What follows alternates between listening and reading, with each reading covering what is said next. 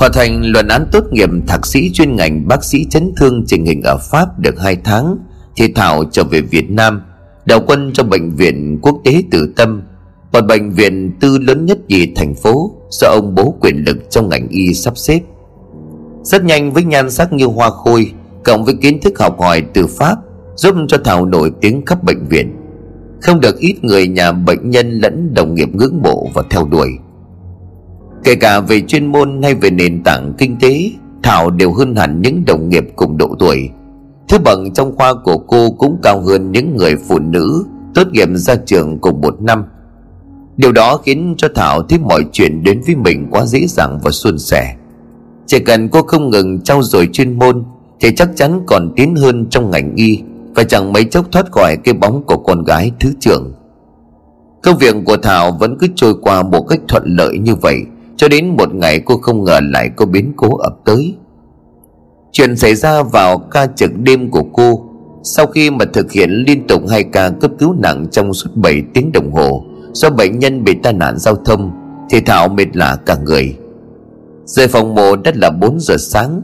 Vốn là bệnh viện Từ Tâm rất ít khi phải tiếp nhận các ca cấp cứu nặng như 2 ca đêm nay, vì thường thường người ta sẽ lựa chọn các bệnh viện công ở tuyến đầu để điều trị trước. Sau đó nhà nào có điều kiện thì chuyển về bệnh viện quốc tế để được hưởng các chế độ chăm sóc ưu việt như khách sạn 5 sao. Thế nên trong một đêm phải mổ cấp cứu cho 2 trường hợp tai nạn gây đốt sống cổ như vậy quả thật đã rút cạn sức lực của Thảo. Giờ phòng mổ cô trở về phòng trực ban định nghỉ ngơi một chút thì một người phụ nữ có vẻ là người nhà của bệnh nhân tất cả đều gõ cửa bước vào gấp gáp gọi: "Bác sĩ ơi, xem giúp cho con nhà tôi, cháu nó đang lên cơn co giật." Mặc dù đã mệt đến mức thở cũng mệt, thế nhưng nghe người nhà bệnh nhân gọi, Thảo liền cũng đành chống mí mắt lên để uể oải hỏi lại: "Nhà chị ở buồng nào, bệnh nhân nào đấy?" Người phụ nữ kia lại cuống quýt lên rồi líu lưỡi đáp: "Dạ buồng 13, cháu Trần Lê Nhã Nam 8 tuổi." Thảo bắt đầu lút trong đầu tình hình của bệnh nhi này, nhưng cũng chẳng có chút ấn tượng nào, đành lập tức mang ống nghe đi nhanh theo chân của người phụ nữ, mang dáng vẻ khổ sở vừa rời khỏi phòng trực. Thế nhưng mà vừa đi đến cửa buồng 13 thì Thảo bất ngờ đứng khựng lại, bởi qua cánh cửa kính trong buồng bệnh có thể thấy bên trong có 3 giường bệnh thì cả 3 đều đang ngủ say, chẳng hề có bệnh nhi nào đang lên cơn co giật cả. Lúc này thì suy nghĩ đầu tiên hiện ra trong đầu của Thảo chính là mình nghe nhầm thông tin của người bệnh, cho nên là định quay sang hỏi người phụ nữ vừa gọi mình tới đây thì giật nảy cả người, vì chỉ mới cách đây mấy giây cô ta vẫn đang đi bên cạnh mình mà bây giờ đã biến mất từ lúc nào. Thảo hoang mang nhìn khắp hành lang vắng lặng, nhưng quả thật là người mẹ đó như đã chưa từng xuất hiện, chẳng còn chút tăm hơi nào. Để chắc chắn bản thân không bỏ sót bệnh nhân cần cấp cứu, cho nên Thảo quyết định đi hết một vòng quanh khoa chấn thương chỉnh hình. Đi qua phòng nào cô cũng ngó vào kiểm tra một lượt, nhưng tuyệt nhiên không tìm thấy người phụ nữ kia, và các bệnh nhân đều đang nghỉ ngơi say giấc. Cuối cùng Thảo đành mệt mỏi quay trở về phòng trực, nhưng khi đi qua khu vực bàn trực của mấy y tá điều dưỡng đang ngồi thì cô vẫn cẩn thận hỏi lại: "Các bình ơi, có thấy người phụ nữ nào vừa tới gọi bác sĩ cấp cứu cho con là Trần Lê Nhã Nam không nhỉ?" Vốn dĩ Thảo nghĩ là mình không nghe nhầm thì chắc chắn do mệt quá cho nên sinh ra ảo giác. Câu hỏi vừa rồi cũng chỉ mang tính xác nhận lại thông tin mà thôi. Thế nhưng trên mặt của mấy cô điều dưỡng thì lại thoáng giật mình khi nghe Thảo nhắc đến cái tên của bệnh nhi đó, làm cho Thảo bất giác lo lắng. Bọn họ đều tỏ ra nghi ngờ dò xét Thảo: "Nhã Nam 8 tuổi đúng không Thảo ơi, buồng 13 à?" "Đúng rồi." Hai cô điều dưỡng mặt mày vốn đang buồn ngủ rũ rượi lập tức sám ngoét hoang mang kể lại.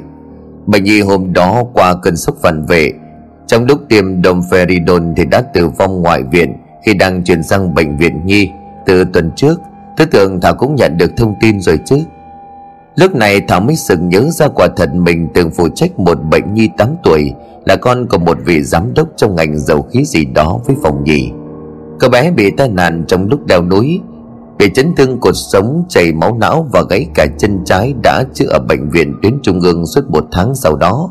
gia đình chuyển về bệnh viện Từ Tâm của cô, tiếp tục nằm theo dõi chờ lắp chân giả. Khi tới bệnh viện Từ Tâm, bệnh nhi này xuất hiện tình trạng nôn ói rất nhiều nên ta mới chỉ định tiêm Domperidone. Nhưng khi mà đang theo dõi cho bệnh nhi này thì lại là một ca phẫu thuật cho phu nhân của một vị cổ đông lớn tại bệnh viện, cho nên Thảo bị viện trưởng điệu đi.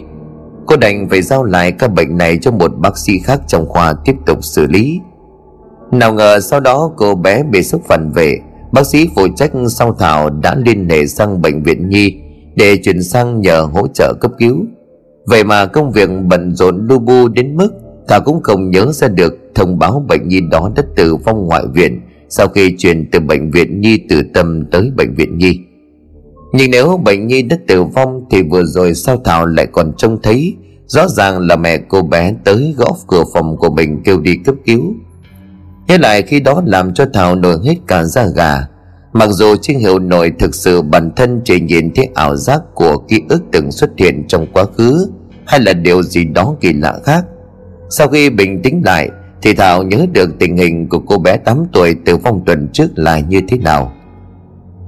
Chuyện xảy ra vào một đêm Thảo đang trong ca trực, cũng vào lúc tầm 4 giờ sáng thì tình trạng nôn ói của bé càng lúc càng mất kiểm soát. Huyết áp nhịp tim đều giảm sâu cho nên Thảo đã chỉ định cho tiêm Domperidone xong rồi cho đi chụp MRI vì nghi ngờ não có dấu hiệu bị tổn thương. Đồng thời cô cũng trực tiếp đến phòng bệnh nhân để thăm khám, thế nhưng chưa tìm được nguyên nhân khiến diễn biến của bệnh của bé xấu đi thì viện trưởng yêu cầu Thảo phải thực hiện ca phẫu thuật vỡ xương hàm cho phu nhân của một cổ đông lớn nhất tại bệnh viện do bà ta bất cẩn ngã xuống cầu thang trong lúc mò mẫm xuống cầu thang ăn đêm. Vậy là Thảo đành phải bàn giao để trường hợp cô bé Nhã Nam cho bác sĩ Trung Trần Cao với cô để xử lý. Thực tình lúc đó Thảo có chút lấn cấn vì bác sĩ Trung chỉ đang là bác sĩ nội trú, kinh nghiệm va chạm với bệnh nhân chưa được nhiều. Thế nhưng dưới tình huống như vậy Thảo vẫn lựa chọn tin tưởng của bác sĩ trẻ này và yên tâm rời đi. Nào ngờ sau đó cô bé lại sốc phản vệ dẫn đến mất mạng. Rồi bác sĩ Trung đã đặt nội khí quản, bóp móng và chuyển sang bệnh viện tuyến trung ương ngay khi phát hiện những diễn biến bất thường. Trong buổi họp giao ban đầu tuần, Thảo đang nghe báo cáo về trường hợp cô bé Nhã Nam. Nhưng dạo này bệnh viện dồn dập, mỗi ngày tiếp nhận đến cả chục ca cấp cứu nặng nhẹ khác nhau, khiến Thảo cũng quên bẵng đi trường hợp đáng tiếc này. Đã là bác sĩ chấn thương trình hình thì đây chắc chắn không phải là lần đầu tiên xảy ra chuyện. Nhất thời Thảo không biết phải đối mặt với tình huống này như thế nào, cho nên tiến vào nhà vệ sinh vội nước lên mặt cho tỉnh. Cô nhìn chính mình trong gương mà thở dài chán nản, tự nhủ là bác sĩ có gì hay chứ, mệt chết mình rồi, còn thấy cả ảo giác mới sợ chứ. Đến khi kết thúc ca trực đầy bất ổn, Thảo không dám lái xe về nhà mà quyết định đặt Grab. Cô vẫn sợ trong tình trạng sức khỏe tinh thần uể oải như vậy mà cầm lái ô tô không gây tai nạn cho chính mình thì cũng làm tổn thương tới người đi đường vô tội khác. Tới lúc đó sợ không chỉ ảnh hưởng tới bản thân mà còn sợ liên lụy tới ông bố quyền cao chức trọng của Thảo. Vì tan ca đúng vào giờ cao điểm buổi sáng cho nên Thảo phải chờ một hồi lâu dưới sảnh để gọi xe mà vẫn chưa tài xế nào chịu nhận cuốc. Và lúc đó có một người đồng nghiệp của Thảo là bác sĩ Minh của khoa điều trị tích cực cũng tan ca đi tới. Nhìn mặt mũi bác sĩ Minh bơ phờ với hai con mắt thâm sỉ, chưa cần hỏi cũng đoán được tối qua khoa của anh cũng trải qua không ít ca khó. Vì là hậu bối ở trường y khi còn học ở Việt Nam, giờ lại có cơ duyên làm cùng một bệnh viện mà Minh đã là phó khoa khi mới 35 tuổi, cho nên Thảo chủ động bắt chuyện. Em chào lãnh đạo Minh, khoa anh tối qua chắc vất vả lắm. Bác sĩ Minh cũng lịch sự gật đầu chào Thảo rồi vươn vai một cái cho giãn gần cốt xong đáp. Ôi dồi ôi là còn hỏi, nhìn anh cô giống như là xác sống thì biết rồi đấy. Đêm qua có một ca nhảy từ tầng 5 tòa đan năng xuống, bị mắc trên tán cây bằng đằng kia, đã chấn thương và cấp cứu đến 4 giờ sáng là đi theo thần chết, làm cho cả khoai anh nháo nhào một trận vì người nhà họ làm loạn đấy. Anh cô còn suýt nữa bị chồng bà đánh trong một trận đây. Vừa nói bác sĩ Minh vừa kéo ống tay áo lên để lộ ra một vết chảy ra khá dài đang tụ máu, khiến Thảo phải giật mình xót xa cảm thán. Tình hình thế nào? Sao lại đánh cả bác sĩ thành ra như vậy hả anh? Sau đó bác sĩ Minh mới tỉ mỉ thuật lại tình hình xảy ra trong ca trực Bão Tố ở khoa điều trị tích cực cho đàn em nghe. Người tử vong là một phụ nữ mới ngoài 30, là vợ hai của đại gia giàu khí có tiếng trong thành phố. Nhìn ra thế của vị đại gia kia và phục trang trên người toàn là hàng hiệu cao cấp, không có thể biết được người phụ nữ này khi còn sống đã được hưởng thụ không ít đãi ngộ phong phú. Ấy vậy mà không hiểu vì sao đang yên đang lành lại vào bệnh viện nhảy lầu tự tử. Lúc rơi xuống vì chúng tán cây bảng cho nên chưa chết ngay, mà được cấp cứu tại chỗ được khoảng 1 tiếng xong chuyển đến qua điều trị tích cực thì mới tắt thở. Thực sự cái chết của cô ta cũng chẳng có gì khuất tất.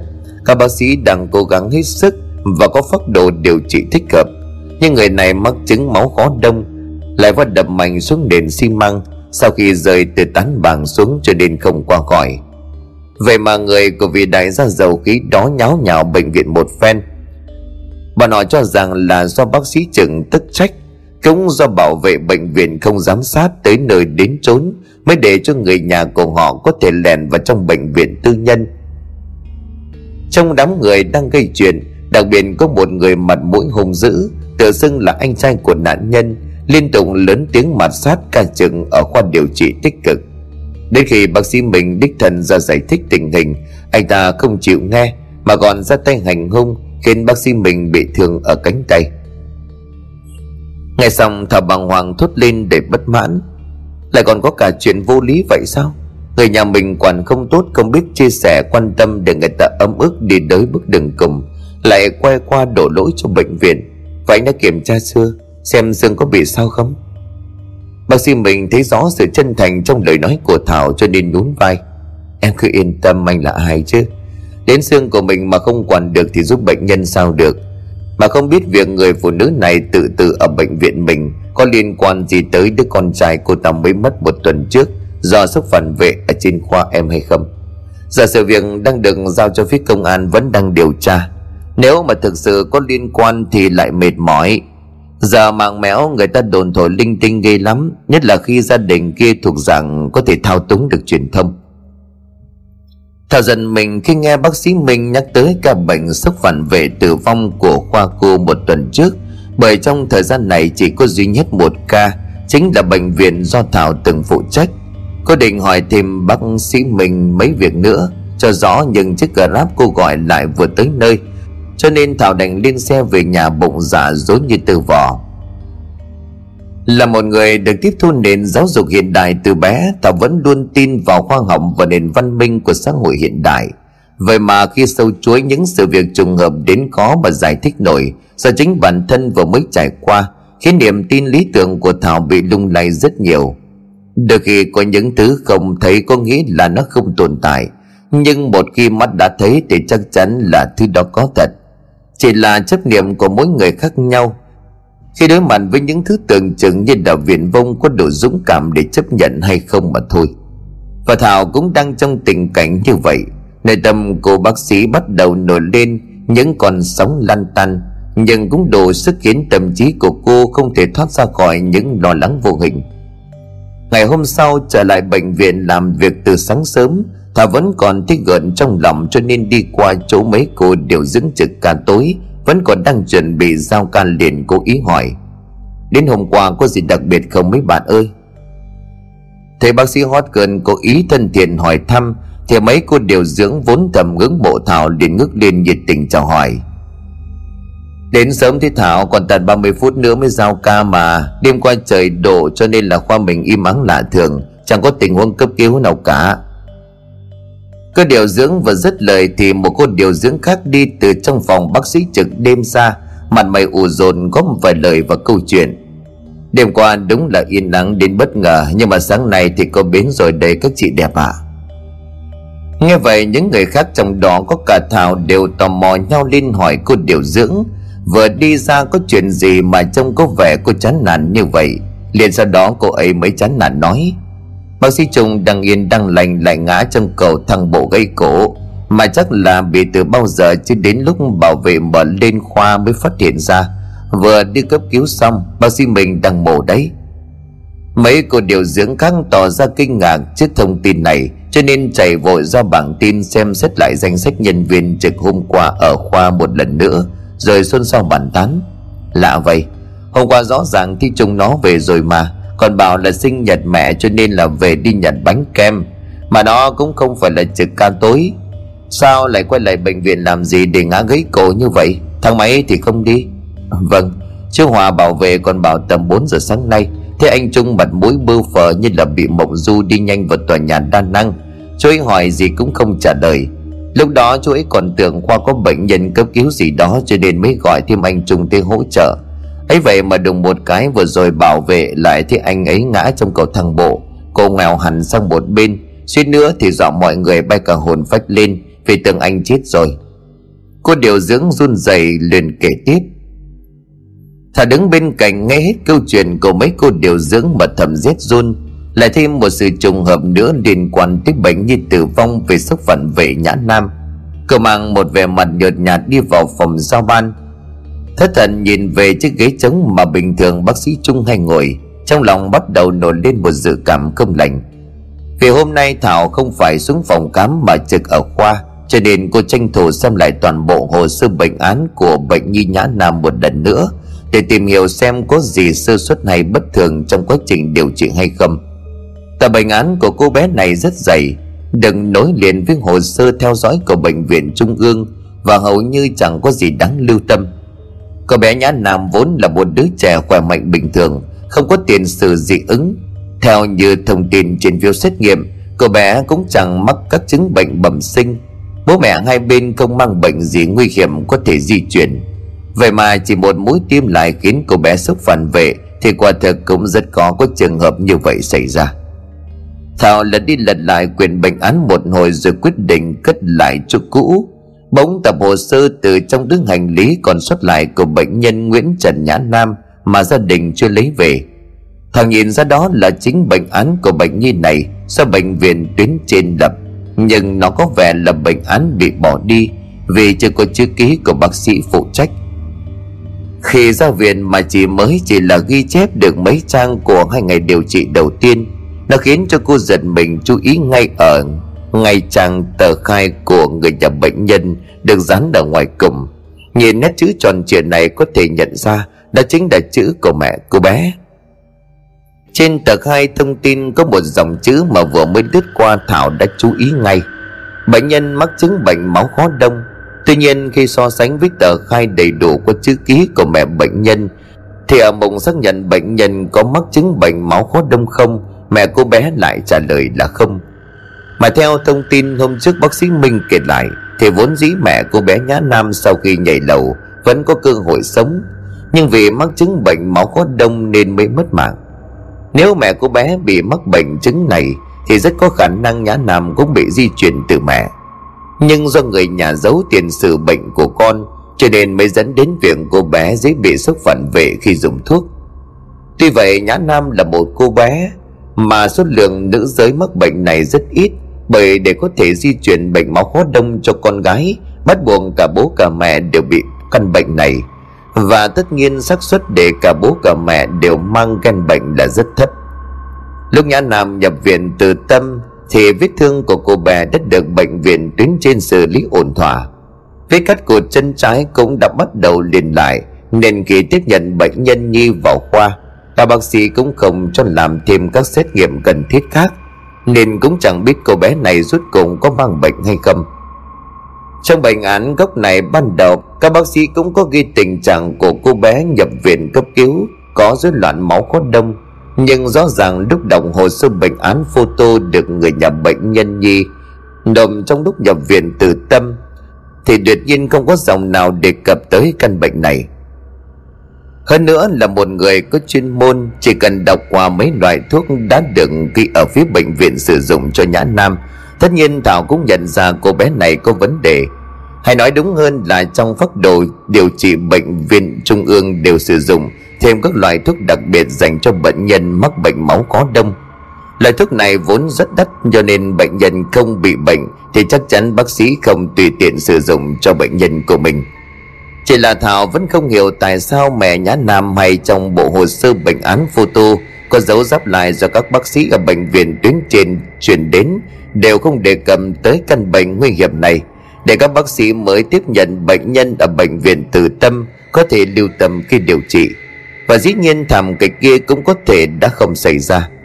Cuối cùng Thảo vẫn quyết định gọi điện cho một đàn anh thân thiết đang công tác trong khoa nhi của bệnh viện Trung ương, nơi cô bé Nhã Nam đất điều trị, để hỏi thêm một chút về trường hợp này.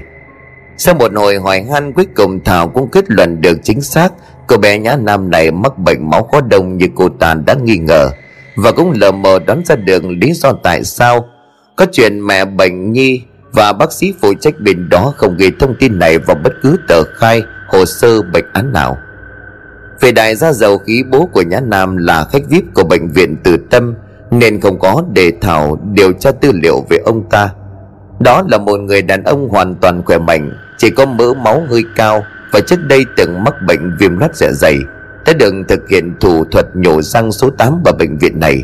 Và hồ sơ lưu trữ trong bệnh viện cho thấy ông già ngoài tuổi ngũ tuần này không mắc chứng bệnh máu khó đông. Điều đó có thể hiểu là ông già này nuôi con tu hú, bị vợ hay lừa gạt, hoặc cũng có thể ông ta cam tâm nuôi con của người khác. Nhưng xem ra trong tình huống này thì rất có thể mẹ bé Nhã Nam một mực không chịu khai tiền sự bệnh tật của con là vì muốn giấu chồng gốc gác của đứa con gái mà ông ta vẫn luôn cưng chiều như là trứng mỏng. Cũng chính vì vậy mà Nhã Nam mới xảy ra biến chứng y khoa nguy hiểm dẫn tới mất mạng. Trong khi Thảo đang chăm chú xem quyền bệnh án của Nhã Nam thì đèn báo cấp cứu liên tục nháy ở phòng số 13. Không nghĩ nhiều, Thảo vội vàng để lại những tập hồ sơ của mình đang xem dở kệ vào bàn hồ sơ, rồi nhanh chóng có mặt ở nơi có bệnh nhân cần cấp cứu để thăm dò chưa đến giờ giao ca. Nào ngờ sau khi rời khỏi phòng làm việc là Thảo đi một mạch đến tận 5 giờ chiều luôn. Bỗng cũng chưa kịp nhét gì vào để khỏa lấp cơn đói, vì bệnh nhân trong phòng 13 đang được theo dõi vết thương sau mổ, nối xương đùi bị đứt lìa, thì xuất hiện tình trạng đào thải phải đưa vào phòng mổ gấp. Sau ca cấp cứu của bệnh nhân nội trú này, Thảo lại phải tiếp nhận thêm một ca chấn thương khá nặng vừa mới chuyển tới. Đó là một kỹ sư xây dựng người Úc bị tai nạn trong khi đi khảo sát công trường. Một bên cẳng tay trái của anh ta bị một khối bê tông đè bẹp, tổn thương toàn bộ mô cơ và dập nát xương nghiêm trọng, khiến tủy xương bị chảy hẳn ra ngoài, còn dính không biết bao nhiêu là đất cát xi măng. Ca mổ cấp cứu phức tạp này được tiến hành liên tục trong 5 tiếng đồng hồ, vì phía nhà thầu chi trả viện phí cho anh kỹ sư xây dựng khẩn thiết các bác sĩ phải cố gắng hết sức để giữ lại cánh tay cho anh ta. Nếu không, đang yên đang lành, một kỹ sư đại diện cho chủ đầu tư tới công trường làm việc mà bị tai nạn giao thông đến mức cột cả tay thì nhà thầu đúng là gánh không nổi trách nhiệm.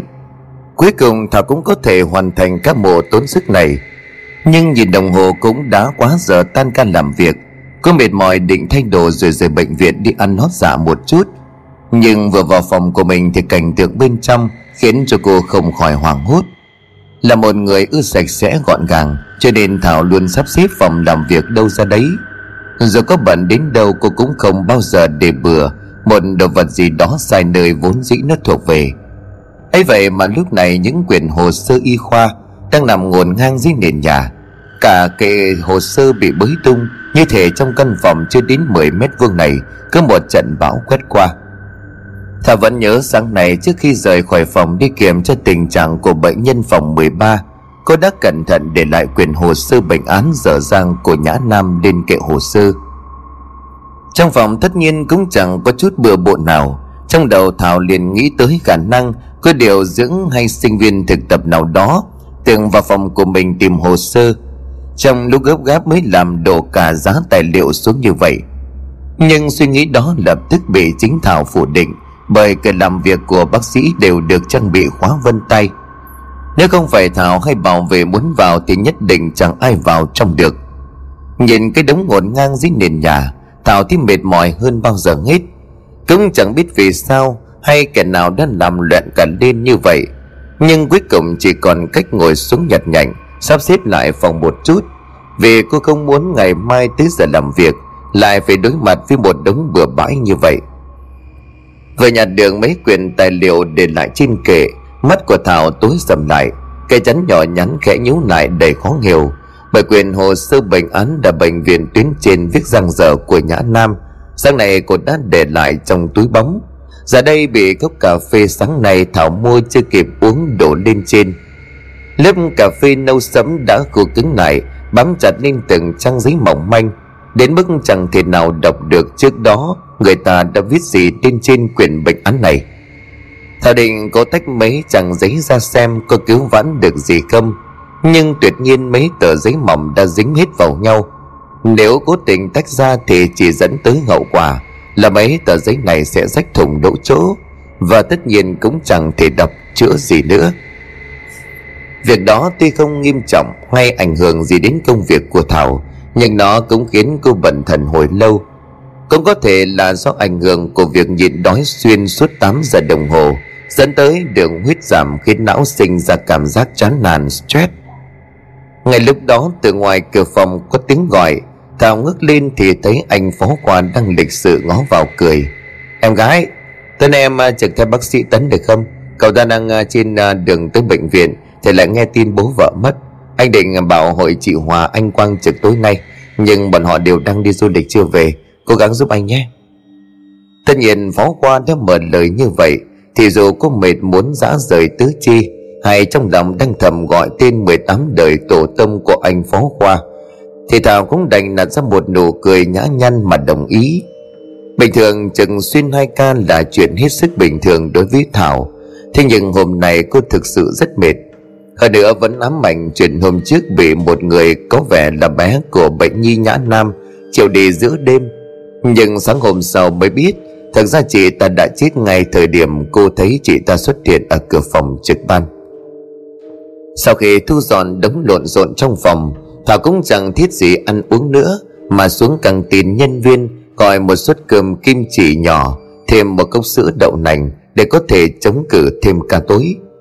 Có may đêm hôm đó khoa chấn thương chỉnh hình của cô được coi như có một đêm yên bình. Ngoài mấy bệnh nhân nội trú cần tiêm thuốc giảm đau và thay băng ra thì chẳng có tình huống cấp cứu nào xảy ra. Tuy vậy Thảo cũng chẳng yên tâm chợp mắt được mấy. Cô gái đều dưỡng trẻ tuổi có thể ngủ ngay trong vòng 1 phút mà vẫn luôn để ý phía ngoài cửa phòng trực ban xem có gì bất thường hay không. Mới đầu Thảo còn ngồi nghịch điện thoại nhắn tin với một số người bạn đang làm việc bên Mỹ, nhưng càng lâu cô lại càng mỏi mắt. Mấy người bạn kia cũng đến lúc phải rời nhiệm sở, cho nên bọn họ đành kết thúc cuộc tán gẫu lúc gần 4 giờ sáng. Vậy nên để cho tỉnh táo, Thảo liền đứng lên đi vào nhà vệ sinh ở cuối sảnh hành lang, khoác nước lên mặt khiến cơn buồn ngủ lặng lẽ rời đi, xong mới quay lại phòng trực ban định nhắm mắt nghỉ ngơi một chút. Nào ngờ vừa quay lại phòng trực ban, Thảo lại thấy một người phụ nữ mặc bộ đồ pyjama bằng lụa đắt tiền đang đứng lấp ló trước cửa nhìn vào bên trong.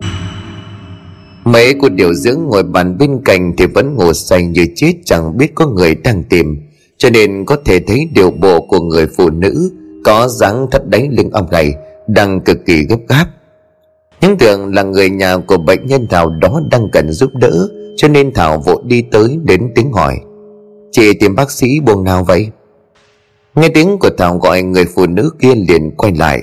Bác sĩ xem giúp con tôi, vừa xong cháu nó lên cơn co giật, cháu đang nằm ở buồng 13.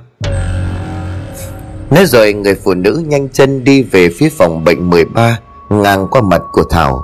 Dường như cô ấy đang cực kỳ hoảng sợ trước tình trạng con của mình, cho nên mới đi nhanh như vậy, khiến Thảo cũng không kịp gọi mấy cô điều dưỡng mà đi luôn tới phòng bệnh kiểm tra.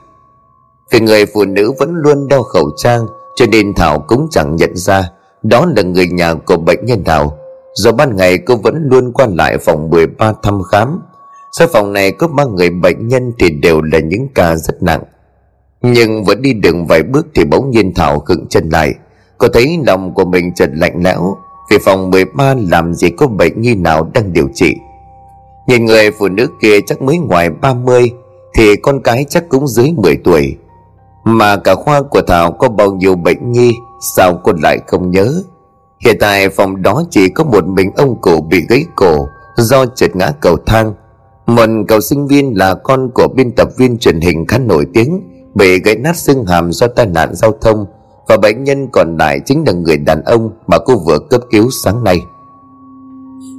Nhưng mà để không bỏ lỡ bất cứ tình huống nguy hiểm nào của bệnh nhân, sau khi hít thở một hơi thật sâu, Thảo vẫn lựa chọn đi tới phòng 13 để kiểm tra. Và đúng như nỗi sợ trong lòng của cô, không khí trong phòng bệnh 13 giờ đây hoàn toàn bình thường. Cố ý lắng tai nghe, chỉ có thể nghe được tiếng máy đo nhịp, số sinh tồn đang kêu lên những tiếng tút tút liên hồi. Các bệnh nhân cũng đang ngủ say, không hề có động tĩnh gì. Còn người phụ nữ kia vẫn như lần trước đã biến mất từ lúc nào. Thảo ban đầu thấy da đầu của mình lạnh buốt, chân tay trở nên thừa thãi, chẳng biết phải làm gì tiếp theo. Nếu trước kia cô còn cho rằng bản thân do có mệt mà sinh ảo giác, nhưng hôm nay lại khác. Từ hơi thiếu ngủ một chút nhưng đầu óc hoàn toàn tỉnh táo, và người phụ nữ có tiếng mạo sang chảnh kia lại dẫn cô tới cửa buồng bệnh 13. Mà nhìn cách ăn mặc, phục sức đeo trên người của chị ta, Thảo cũng có thể đoán được đó là người có một cuộc sống sung túc, ít nhất khi chị ta còn sống. Ngay tới việc mình bị ma đưa lối, Thảo không khỏi rùng mình. Cô đi nhanh trở lại phòng trực ban, thấy lúc này mấy cô điều dưỡng đang ngồi tán gẫu với nhau hết sức bình thường, khác hẳn với tình trạng lúc nãy. Thế Thảo bỗng dưng xuất hiện ở ngoài sảnh như vậy, một cô điều dưỡng liền lên tiếng hỏi: "Chị Thảo ạ, không tranh thủ nghỉ một chút đi?" Thảo thấy bọn họ thất tình thì vội vàng nói: "Nãy giờ mấy cô có thấy người nhà bệnh nhân nào ra tìm không?" Cô điều dưỡng trẻ vừa nãy nhún vai bất đắc dĩ trả lời: "Đến con ruồi còn không muốn đậu ở khoa mình nữa rồi chị. Nãy giờ tụi em ngồi đây tán phét, chỉ thấy có mỗi chị bỗng dưng đi nhanh ra ngoài, chứ chẳng có ai. Em lại còn tưởng chị đi vệ sinh." Những gì cô điều dưỡng nói đều nằm trong dự liệu của Thảo, nhưng nó lại củng cố, xác thực thêm cho tình huống bị ma dẫn đường mà bản thân vừa trải qua.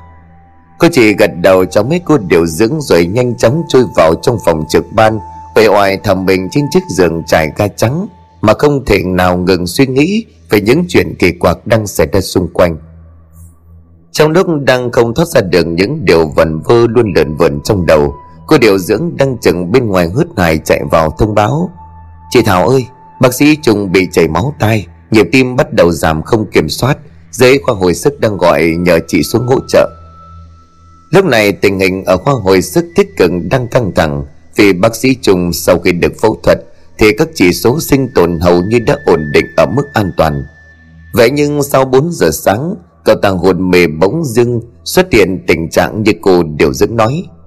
Các bác sĩ chứng đã kiểm tra và hỗ trợ thuốc, nhưng tình trạng của cậu bác sĩ nội trú này vẫn không được cải thiện, thậm chí nhịp tim còn bị rối loạn đến mức những bác sĩ có kinh nghiệm nhất ở khoa cũng chưa từng thấy.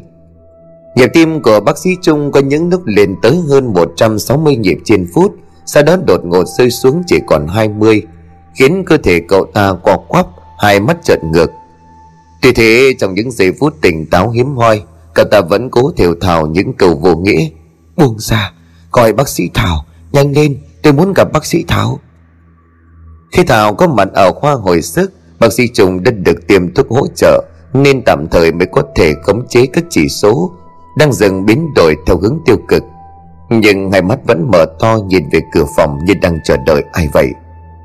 Thế Thảo bước vào, tâm trí của cậu bác sĩ nội trú không ngừng kích động, nhưng do tác dụng của thuốc và vết thương nghiêm trọng ở cổ cho nên chỉ có thể phát ra những tiếng u ớ trong cổ họng. Thảo tiến lại phía đầu giường bệnh của Trung định hỏi thêm bác sĩ phòng trực về tình trạng của cậu ta, nhưng bất ngờ Trung như là dùng hết sức bắt lấy tay của Thảo nắm chặt cứng, tay còn lại tự tháo ống thở oxy, hấp háy nói: "Cô ta quay trở lại, sự thật là cô ta giết người bịt miệng." "Là sao? Cậu nói gì?" Thảo cúi xuống cố gắng hỏi lại, nhưng cô chẳng nhận được thêm câu trả lời nào vì bàn tay của bác sĩ Trung hoàn toàn buông thõng. Cậu ta lại tiếp tục hôn mê bất tỉnh. Thật ra trong lòng của Thảo lúc này đã có chút liên tưởng tới việc mà cô đang lo, nhưng vì đó là chuyện hoang đường, nó không hề phù hợp với môi trường khoa học mà bố cô đã cất sức gây dựng cho cô trong suốt hơn 30 năm. Dù vậy, rời khỏi ICU, Thảo vẫn không quay về khoa mà đi tới quán cà phê đối diện cổng bệnh viện, mua một cốc cà phê thật đặc giúp đầu óc tỉnh táo trở lại. Vì có ở trong phòng ICU thì cũng chẳng giúp thêm được gì chung. Sau đó quyết định gọi tới một dãy số điện thoại vốn nghĩ rằng chẳng bao giờ phải dùng đến. Trương chỉ đổ một hồi, đầu dây bên kia đất lập tức bắt máy. Vẫn là giọng nói trầm ấm quen thuộc. Alo bé Thảo hả con, bác nghe. Nghe được giọng nói này, dù chưa giải quyết được những khúc mắc trong lòng, nhưng Thảo đã thấy an tâm hơn. Cứ xin phép người ở đầu dây bên kia một cuộc hẹn càng sớm càng tốt, và tất nhiên người được cô nhớ tới lúc này cũng nhanh chóng đồng ý.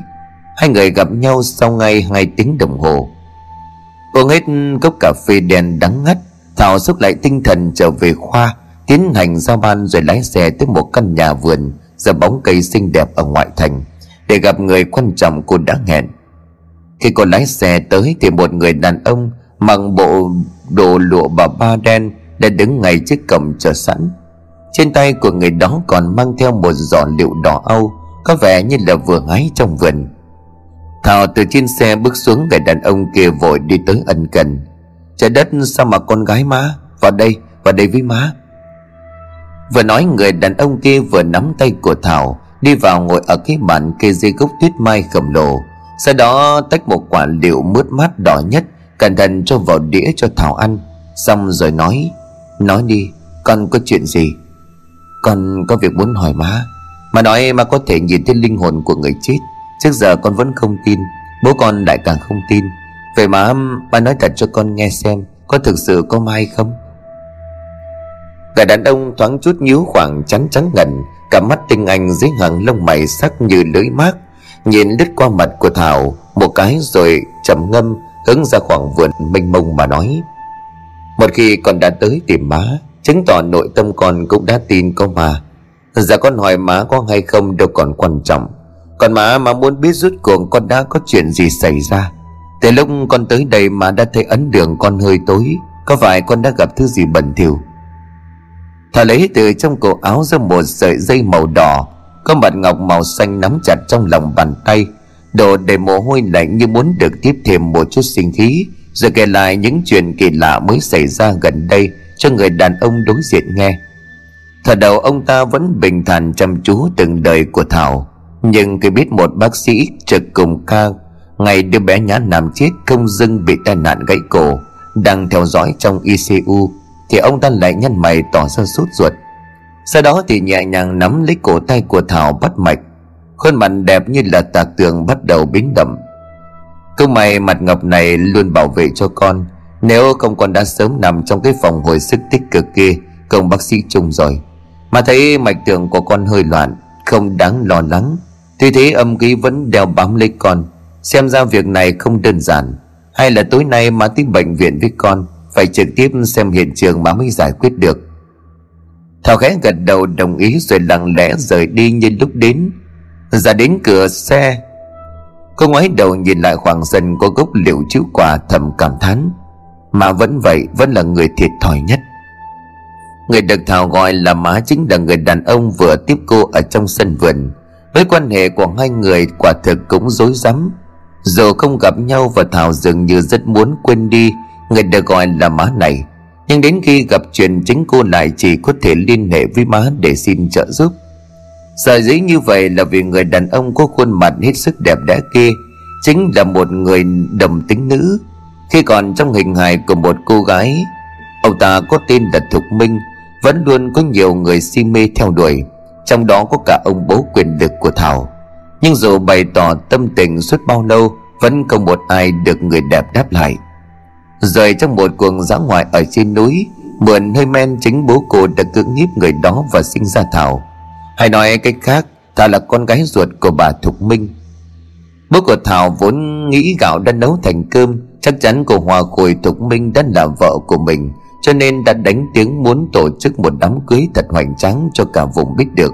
Con trai ông bí thư huyện đã cưới được Hoa Khôi của trường y trên tỉnh. Năm đó vì đã mang thai của Thảo, vì bố mẹ thúc ép phải bước vào cửa hào môn. Hơn nữa dư luận vẫn chưa từng chấp nhận khái niệm đồng tính nữ, cho nên bà Thục Minh cắn răng tổ chức đám cưới với người đàn ông đã cưỡng hiếp mình.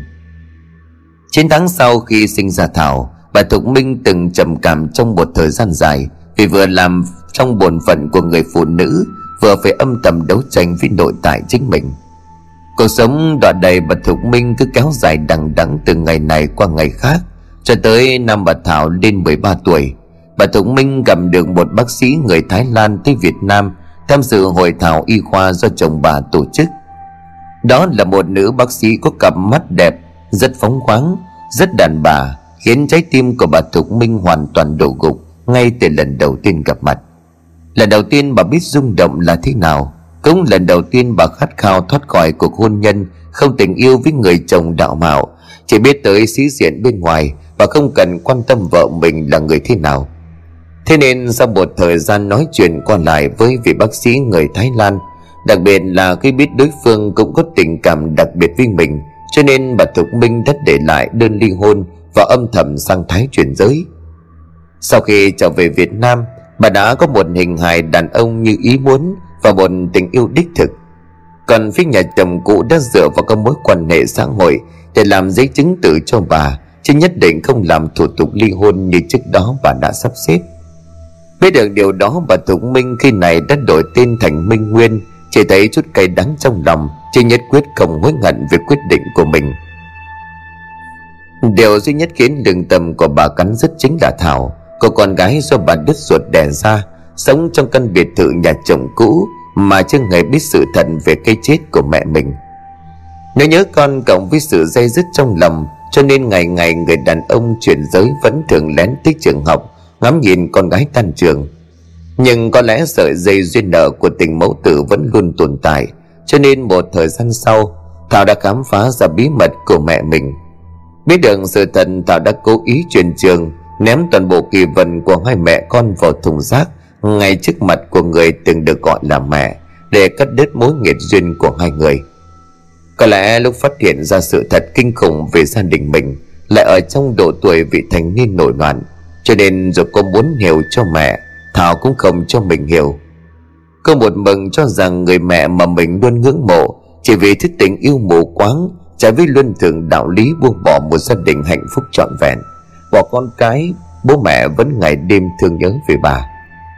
Kể từ đó, Thảo vẫn luôn lạnh lùng với mẹ như vậy. Rồi đã lớn lên, đừng học ở trường y, đừng tiếp xúc với những thông tin khoa học hiện đại, nhưng từ tận sâu trong trái tim của Thảo vẫn có chút không thể gỡ được. Cô biết được mẹ của mình là người đồng tính, việc có con ngoài ý muốn với người đàn ông không hề yêu thương hẳn là một bi kịch, nhưng làm thế nào cô cũng không buông bỏ được sự oán giận trong lòng. Năm đó mới 13 tuổi, nghe tin mẹ mất, cô khóc đến sắp mù cả mắt. Vậy mà một sớm tình mai tỉnh dậy lại biết mẹ mình theo người chuyển giới. Bảo thế nào Thảo cũng không thể chấp nhận nổi. Còn bà Thục Minh sau khi trải qua cuộc đại phẫu chuyển giới thì dường như vô tình mở được thiên nhãn, có thể nhìn thấy hồn ma. Hồn ma đầu tiên bà nhìn thấy chính là hồn ma của nữ bác sĩ người Thái, người khiến cho bà bất chấp tất cả chuyển giới, nhưng sớm đoạn mệnh do bệnh ung thư. Lại nói có lẽ trời gieo duyên, cho nên tần suất nhìn thấy ma của bà càng nhiều. Những oan hồn chưa đạt được tâm nguyện trước khi chết cũng tự tìm tới nhờ bà giúp đỡ, cho nên bà quyết định chuyển về ngoại ô sinh sống, thỉnh thoảng giúp gia đình người ta tìm xác, tìm mộ người thân. Dân trong vùng vẫn thường gọi bà là chú Nguyên Thanh Đầm hay chú Nguyên Thầy Cúng, đều là những người làm trong ngành khoa học, cho nên khi biết vợ mẹ mình làm cái nghề mê tín dị đoan, hai bố con của Thảo càng trở nên xa cách, không muốn tiếp xúc gì với người từng được gọi là người thân của mình. Tuy vậy, Thảo vẫn không bỏ đi sợi dây mặt ngọc mà mẹ từng trao cho mình trước khi chuyển nhà ra ngoại ô. Điều đó có thể thấy trong nội tâm của cô vẫn luôn nhớ về mẹ của mình.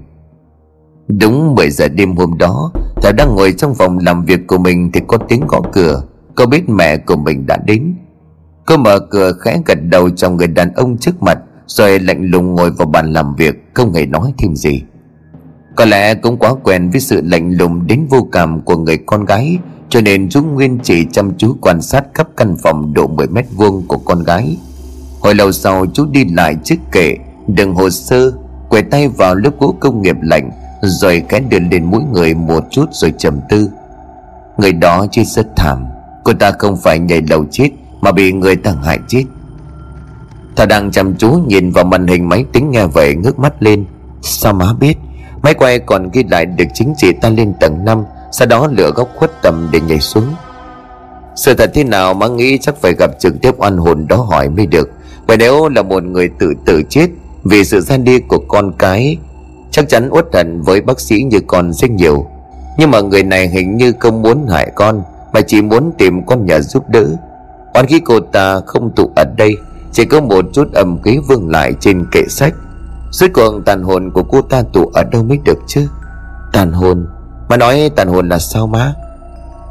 Kỳ thật là trên đời này không có thứ gì tụ tàn hồn của người chết, nhưng rõ ràng là hồn ma cô ta đã xuất hiện trong vòng này.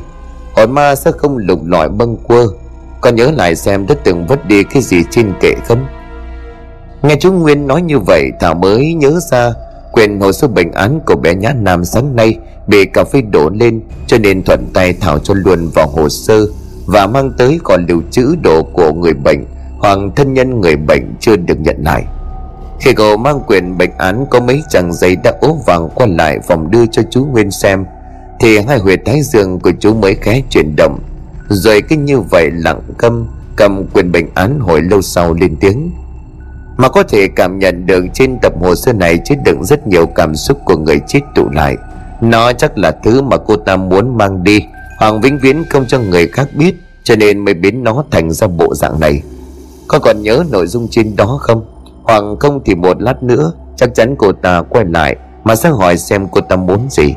Còn bây giờ chúng ta phải xuống chỗ cậu Trung bị gãy cổ kia, không biết chừng giờ này cậu ta đang gặp nguy hiểm. Nói rồi chú Nguyên và Thảo bấm thang máy đi xuống phòng ICU. Nhưng kỳ lạ thay, cái thang máy chưa bao giờ gặp trục trặc bỗng dừng tắt ngấm đèn ngay sau khi hai người bước vào. Không khí bên trong cũng lạnh lẽo hơn bao giờ, khiến Thảo hoảng hốt bấm liên tục vào nút chuông cấp cứu nhà bên ngoài. Nhưng chú Nguyên đứng bên cạnh thì vẫn bình tĩnh, còn cố ý khuyên bảo: không ăn thua, việc này là do oán khí của người đàn bà kia gây ra. Xem ra tính mạng của cậu Trung giờ này chỉ dựa được vào phước phần còn lại của cậu ta.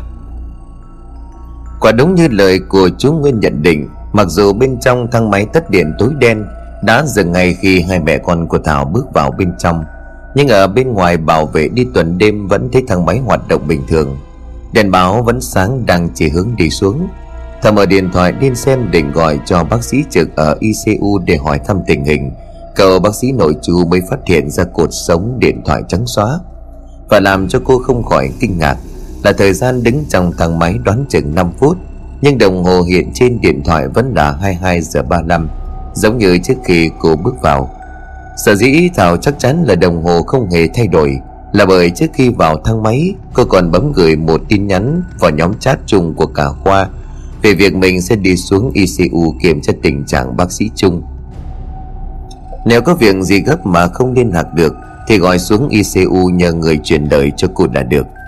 Biết chắc Thảo sẽ thắc mắc, cho nên chú Nguyên mở lời nói trước. Thời gian của chúng ta bị oán hồn kia vây lại, để đến khi cô ta làm xong việc mà cô ta muốn làm chắc chắn sẽ thả chúng đi ngay.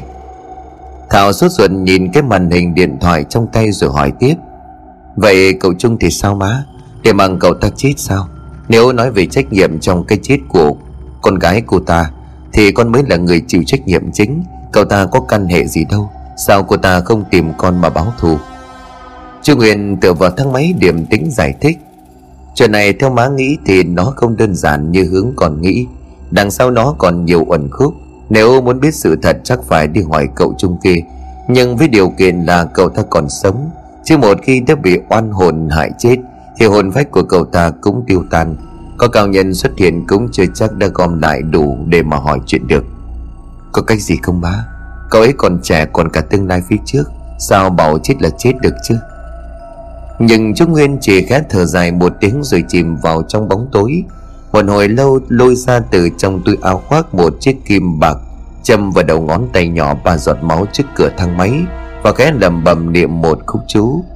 Thảo còn chưa hiểu mẹ mình làm vậy là có mục đích gì, nhưng khi chú Nguyên vừa trả lời thì thang máy vốn đóng im đềm bỗng mở ra ở ngay tầng 4. Nhờ ánh sáng từ bên ngoài chiếu vào mà Thảo mới thấy mặt mẹ của mình tái nhợt. Tuy chỉ mất 3 giọt máu mà khi đứng lên vẫn bước đi lảo đảo như vừa mất máu cấp vậy.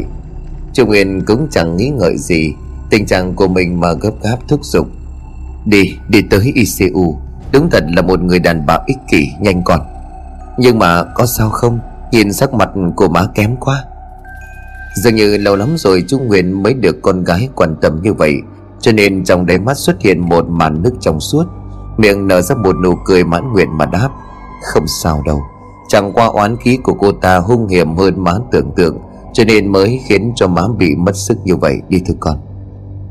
Nói rồi Thảo bị Trung Nguyên kéo ra ngoài đường, còn bản thân nhanh chóng bước theo sau đi tới phòng ICU. Nửa đêm hôm ấy Thảo xuất hiện ở trước cửa phòng ICU thì mấy bác sĩ trực cũng ngạc nhiên. Thế nhưng Thảo vội bịa ra một lý do để cho chú Nguyên cùng mình được vào bên trong. Đây là chú họ của Trung, trước giờ thương nhau như cha con. Nghe tin Trung bị tai nạn cho nên chú ấy từ xa về thăm. Mọi người chú cố chút nhé, em chỉ cho đứng ngoài nhìn vào thôi. Tất nhiên là phòng ICU ai cũng biết Thảo. Trong số các bác sĩ trực đêm còn có người đang ngấm ngầm theo đuổi Thảo, cho nên nghe cô trình bày như vậy cũng không gây khó dễ gì mà bảo: Em đưa chú vào trong chút đi, cần gì cứ báo cho bọn anh. Thảo cảm kích gật đầu rồi kéo tay chú Nguyên đẩy cửa bước vào. Phòng ICU lúc này chỉ có một mình Trung đang được chăm sóc. Các chỉ số đo sinh tồn vẫn liên tục biến đổi, nhưng lạ thay đèn báo động vẫn chẳng hề kêu lên, khiến Thảo thất kinh quay sang nhìn chú Nguyên rồi nói: Má, cậu Trung nguy rồi. Nhưng chú Nguyên vẫn chẳng trả lời Thảo mà hướng ánh mắt về khoảng không phía đầu giường của Trung mà hỏi: Nhà chị sao lại làm ra cái loại chuyện độc ác này? Phải hận bao nhiêu mới hại chết một người đang đúc xuân xanh vậy chứ? Mặc dù Thảo không nhìn thấy, nhưng trong mắt chú Nguyên vẫn còn một bóng người phụ nữ khá xinh đẹp đang đứng bên cạnh giường của Trung. Người đó không ai khác chính là mẹ cô bé Nhã Nam mới mất. Biết có người nhìn thấy mình cho nên cô ta quay gương mặt trắng bệch với đôi mắt đẫm máu cười lạnh: Cái thứ nửa đàn ông nửa đàn bà nhà mày đã phá đám ta một lần, giờ còn vác thầy tới đây, có phải là muốn chết rồi không? Nghe những lời đe dọa và sỉ nhục này, Trung Nguyên vẫn điềm tĩnh không tỏ rõ thái độ, vì trong thâm tâm đã có cách đối phó với một oán linh như cô ta. Đã tầm xương học đạo chục năm, cho nên năng lực của chú không phải là không có. Với những oán linh như này, công lắm đánh cho hồn siêu phách tán đã được, nhưng chú vẫn lựa chọn tìm hiểu gốc rễ, lời khuyên ngăn để oan hồn người chết có thể buông bỏ chấp niệm đi siêu sinh, nên mới đứng dậy tiếp tục nói: Tôi xem cậu thanh niên này cửa tử rộng mở, mà cửa sống cũng chỉ còn một cái khe nhỏ. Cậu há gì phải tự tay tạo thêm nghiệp, không sợ xuống dưới âm ti địa phủ bị Diêm Vương đẩy vào biển lửa. Oán hồn của người phụ nữ chỉ hừ lạnh một tiếng rồi chuyển ánh mắt thâm thù vào Trung, như muốn ăn tươi nuốt sống cậu ta, mà cất tiếng âm u trả lời: Sao tôi lại không biết được việc đó, nhưng tôi cam tâm tình nguyện. Rồi thế nào tên bác sĩ suy đồi đạo đức này phải chết, tất cả những người muốn làm hại tới gia đình tôi đều phải chết. Nói rồi gương mặt vốn đang tĩnh lặng của cô ta bỗng trở nên đanh lại, hai mắt đỏ máu chuyển thành một màu xanh biếc lóe lên trong tích tắc. Trung Nguyên vẫn chưa hiểu hồn ma này định làm gì. Cô ta đang vùng tay vẽ một vòng tròn bằng máu xung quanh giường bệnh của Trung. Mặc dù Thảo không thể nhìn thấy linh hồn này, nhưng vẫn cảm nhận được một mùi hôi tanh sộc thẳng vào mũi, cho nên giật mình lùi về sau lưng chú Nguyên rồi kêu lên: Sao có mùi gì vậy má? Chú Nguyên trong lúc không đề phòng cũng bị hành động vừa rồi của oán hồn người phụ nữ làm cho đông cứng mặt mũi, phải mất mấy giây sau mới nhăn trán thoảng thốt: Thì ra cô là tộc người Miêu, thảo nào vừa rồi trong thang máy. Giờ biết có quá muộn không? Hai người có thể rời khỏi đây nếu muốn, còn ân oán của tôi và các đàn ông khốn nạn này không liên quan tới hai người. Nhưng trước khi các người rời đi, tôi nhất định phải móc đi một phần ký ức của cô gái kia. Dù sao cô ta cũng là một người tử tế, nên tôi sẽ không làm hại cô ta. Giữa hai người thì có thâm thù đại hận gì chứ?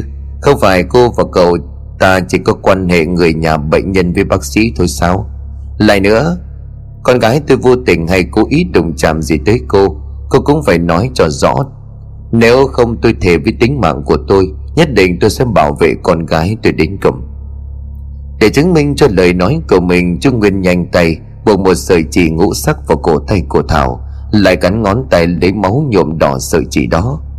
Ngay lập tức gương mặt của bà nữ thoáng hiện lên nét sợ, nhưng cô ta rất nhanh khôi phục lại trạng thái tĩnh lặng như nước, đồng ý thỏa hiệp. Được thôi, nếu đã muốn biết thì tôi cho các người biết, nhưng biết rồi nhất định không được xen vào chuyện của tôi nữa. Trung Nguyên khẽ gật đầu đồng ý để cho mà nữ trước mặt kể lại căn nguyên của mối thù giữa cô ta và vị bác sĩ trẻ kia. Chuyện bắt đầu từ khi cô bé Nhã Nam nhập viện Từ Tâm điều trị để chờ lắp chân giả. Vì nghĩ từ giờ cũng chẳng cần đến việc xét nghiệm máu hay xử lý vết thương hở gì, cho nên mẹ cô bé, tức là con ma nữ, đã không thông báo cho bệnh viện về bệnh lý máu khó đông của con mình. Bệnh án ở tuyến trên cũng đã bị cô ta đút tiền cho nhân viên bệnh viện chỉnh sửa, thay thế bằng một quyển bệnh án giả, nên lúc nhập viện chẳng ai biết bệnh của Nhã Nam. Sở dĩ cô ta sống chết giấu đi chuyện này là bởi Nhã Nam quả thực không phải con gái của vị đại gia giàu khí giống như Thảo đã dự đoán, mà là con của cô ta với người tình. Mà bệnh viện này là nơi vị đại gia giàu khí tài trợ không ít thiết bị máy móc y tế, đừng lãnh đạo bệnh viện hết sức coi trọng, nên cô ta càng bí mật về bệnh máu có đồng con gái sẽ bị phán xác. Nhưng có lẽ sợ điều gì thì điều đó sẽ đến. Ngay sau mấy tiếng đồng hồ nhập viện, bé Nhã Nam tự dưng nôn ói không kiểm soát, nhiệt độ cơ thể tăng cao, miệng vết thương từng đan liền bỗng dưng đỏ đau nhức, có dấu hiệu bị nhiễm trùng. Thế tình trạng con gái chuyển biến như vậy, cô ta không những không gọi cấp cứu ngay mà còn tự ý cho con uống thuốc hạ sốt, còn phủ một lớp phấn mỏng lên đùi con bé để các bác sĩ nhớ có kiểm tra cũng không thấy da chân đang sưng tấy đỏ. Đến nửa đêm, Nhã Nam đã nôn đến mức là cả người càng lúc càng mệt mỏi, mơ màng không tỉnh táo, nên cô ta mới gọi bác sĩ trực tới để kiểm tra. Vừa đúng ca trực hôm đó do Thảo phụ trách. Qua thăm khám các triệu chứng lâm sàng, Thảo đã nghi ngờ bệnh nhi bị sốc nhiễm trùng, cho nên yêu cầu lấy máu bệnh nhân để kiểm tra, đồng thời chỉ định tiêm thuốc chống nôn cho Nhã Nam. Sau đó vì ca mổ của phu nhân vị cổ đông lớn mà viện trưởng yêu cầu, Thảo đành phải bàn giao lại ca bệnh cho bác sĩ Trung và trực tiếp gọi bác sĩ ở phòng hồi sức tích cực đến hỗ trợ. Chuyện này đáng nhẽ ra không có gì nguy hiểm, nhưng đêm đó bác sĩ Trung đã nhận được kết quả xét nghiệm máu của Nhã Nam, còn trực tiếp kiểm tra miệng vết thương nên biết cô bé mắc hội chứng máu khó đông. Ban đầu cậu ta còn sốt sắng trách móc mẹ cô bé tại sao không kê khai bệnh lý của con cho bệnh viện từ đầu, còn dọa cô ta vài câu về tình trạng con gái đang gặp nguy hiểm. Biết chẳng giấu được nữa, cô ta mới lôi trong túi ra một tập bệnh án là bệnh viện tuyến trên, dùng thái độ khẩn khoản mong bác sĩ Trung căn cứ bệnh án thật để giúp đỡ cho con gái của mình. Nào ngờ từ trước đó bác sĩ Trung đã vướng vào đường dây cá độ bóng đá. Cậu ta cho rằng người đàn bà trước mặt chắc chắn muốn giấu gốc gác của con gái mình với người chồng hờ, cho nên mới làm ra chuyện mạo hiểm như vậy. Mà vì đại gia giàu khí kia vừa ngay là người nổi tiếng ở bệnh viện Từ Tâm ai cũng biết, thế nên bác sĩ Trung mới nổi lòng tham, muốn lợi dụng bí mật này để moi của cô ta một khoản tiền khá lớn, giúp bù vào khoản nợ lên đến tiền tỷ của cậu ta, cho nên mới đe dọa. Sao tôi biết bệnh án này là thật hay giả? Tôi chỉ có thể căn cứ vào hồ sơ được bàn giao, trước hết vẫn phải xử lý theo chỉ định của bác sĩ Thảo, có biến chứng gì do cô chịu trách nhiệm, còn sau đó thực hư chuyện cô nói cho chúng tôi sẽ làm rõ lại. Tất nhiên nghe những lời này đã dọa cho cô ta một trận, đứng trước sự lựa chọn vừa có thể cứu con, vừa che đậy được bí mật động trời kia, hoặc mất tất cả. Cô ta nhanh chóng tự đưa ra một con số hợp lý để mua sự im lặng của bác sĩ Trung. Nào ngờ bác sĩ Trung sau khi tự kê thêm thuốc cho cô bé Nhã Nam thì cô bé bị sốc phản vệ, phải chuyển đi cấp cứu ở tuyến trên và tử vong ngoại viện.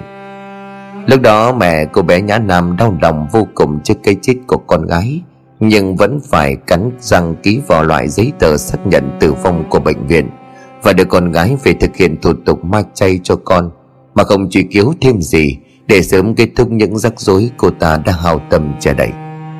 Bác sĩ Trung đáng nhẽ ra đã gây ra họa như vậy thì phải biết thân biết phận, nhưng lòng tham của anh ta đúng là vô đáy. Người phụ nữ kia vì sợ mà không dám truy cứu thêm, lại được nước làm tới.